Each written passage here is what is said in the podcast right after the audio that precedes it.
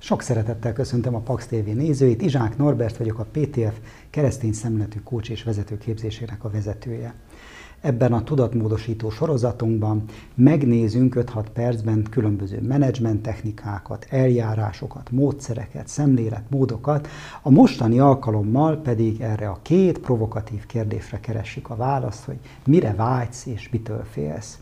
És hát bármit is jelenthetne ugye egy ilyen kérdés, vagy ilyen két kérdés, és most nem bármit jelent, hanem azt nézzük meg, hogy hogyan kockáztatunk az életben, és hogyan hozunk döntéseket. És azt remélem, hogy a hatodik perc végére picit tisztában fogod te is látni azt, hogy mi alapján hozol meg döntéseket, és lesz arra egyfajta keretrendszered, hogy hogyan lehet jobb döntéseket hozni.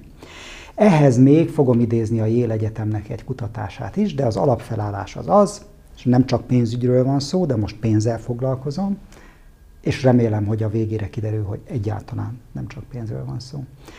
Az alapfelállás az az, hogy tegyük fel, adok neked 100 ezer forintot, te ennek nagyon örülsz, de azt mondom neked, hogy dobjunk fel egy pénzt, és hogyha fej, akkor kapsz még 100 ezer forintot, ha írás, akkor viszont nem kapsz semmit. Ez az egyik lehetőséged.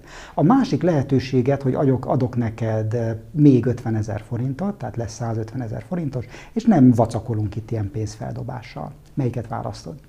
Az emberek 90%-a, és én is közéjük tartozom, a biztos 150 ezer forintot, forintot választja. Minek kockáztatnék, hogyha biztosan az enyém lehet ez a 150 ezer forint? Nem kockáztatom meg azt, hogy esetlegesen 100 ezer forintom legyen. Másik felállás, kapsz tőlem 200 ezer forintot, ennek még jobban örülsz, és megint elkezdek pénzérméket feldobni. Ha fej, akkor tied a 200 ezer forint, ha írás, akkor elveszek tőled 100 ezer forintot, és csak 100 ezer marad. Választhatod ezt, vagy pedig automatikusan levonok 50 ezer forintot tőled, és csak 150 ezer forintod marad. Melyiket választod? Az emberek 90%-a is én is itt most a kockázatosabb utat szokta választani. Dobáljuk azt az érmét. Miért van ez így? És majd el fogom mondani, hogyha tesz ki a döntési mechanizmusunkra. Azért van így, mert utálunk veszíteni. És sokkal inkább hajlamosak vagyunk nagyobb kockázatot vállalni azért, hogy elkerüljük a veszteséget, mint kockázatot vállalni azért, hogy valamivel több legyen, és növeljük azt a nyereséget, ami ugye biztonságosan már esetlegesen a másik úton a miénk lehet. A Yale Egyetem kutatói ezt majmokkal is megcsinálták, főemlősökkel, és képzeljétek el, hogy betanították a majmokat, adtak nekik érméket, és gyümölcsökkel korrumpálták őket, tehát az érmét becserélhették gyümölcsökre, és különböző színű gondozók voltak azok, akik esetleg duplázták a gyümölcsöknek a számát, vagy megfelezték, vagy épp elvették, tehát ugyanez szerint a módszer szerint. És a majmok pontosan ugyanígy döntöttek. A majmoknak a többsége kisebb kockázatot vállalt egy nagyobb nyereségért, és sokkal nagyobb kockázatot vállalt a nagyobb veszteség elkerüléséért. Most a helyzet az, hogy ez nem csak a tőzsdén van így. Állítólag ott is így van, ahhoz nem értek, hanem így van az életünk nagyon-nagyon sok területén. Ha egy új karrier vagy egy új állás megmozgat bennünket, akkor nehezebben mozdulunk ki. A biztosat nem szívesen engedjük el, nem szívesen adjuk fel. Kerüljük a kockázatot, félünk.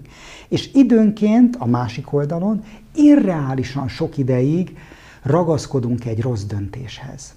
Tegyük fel, hogy elkezdtünk egy vállalkozást, és nem túl fényes a szénája, és minden mutató azt mondja, hogy ki kéne belőle szállni. És nem szállunk ki. Reménykedünk a csodában, megfordulnak a trendek, valami történik, és nagyon sokáig benne maradhatunk abban a vesztes, rossz pozícióban, mert félünk a változtatás, hogy még az a pici is elvész, ami a miénk, és ezáltal általában sokkal többet veszítünk.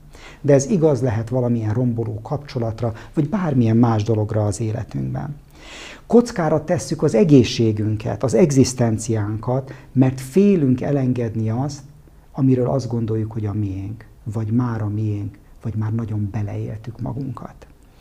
És becsüljétek meg, mert nem szoktam tanácsot adni, kócsként különösen nem, de most adok egy tanácsot. Vállaljatok egy picit több kockázatot a jóért, és kicsit kevesebb kockázatot a veszteség elkerüléséért, akár a jövő héten is.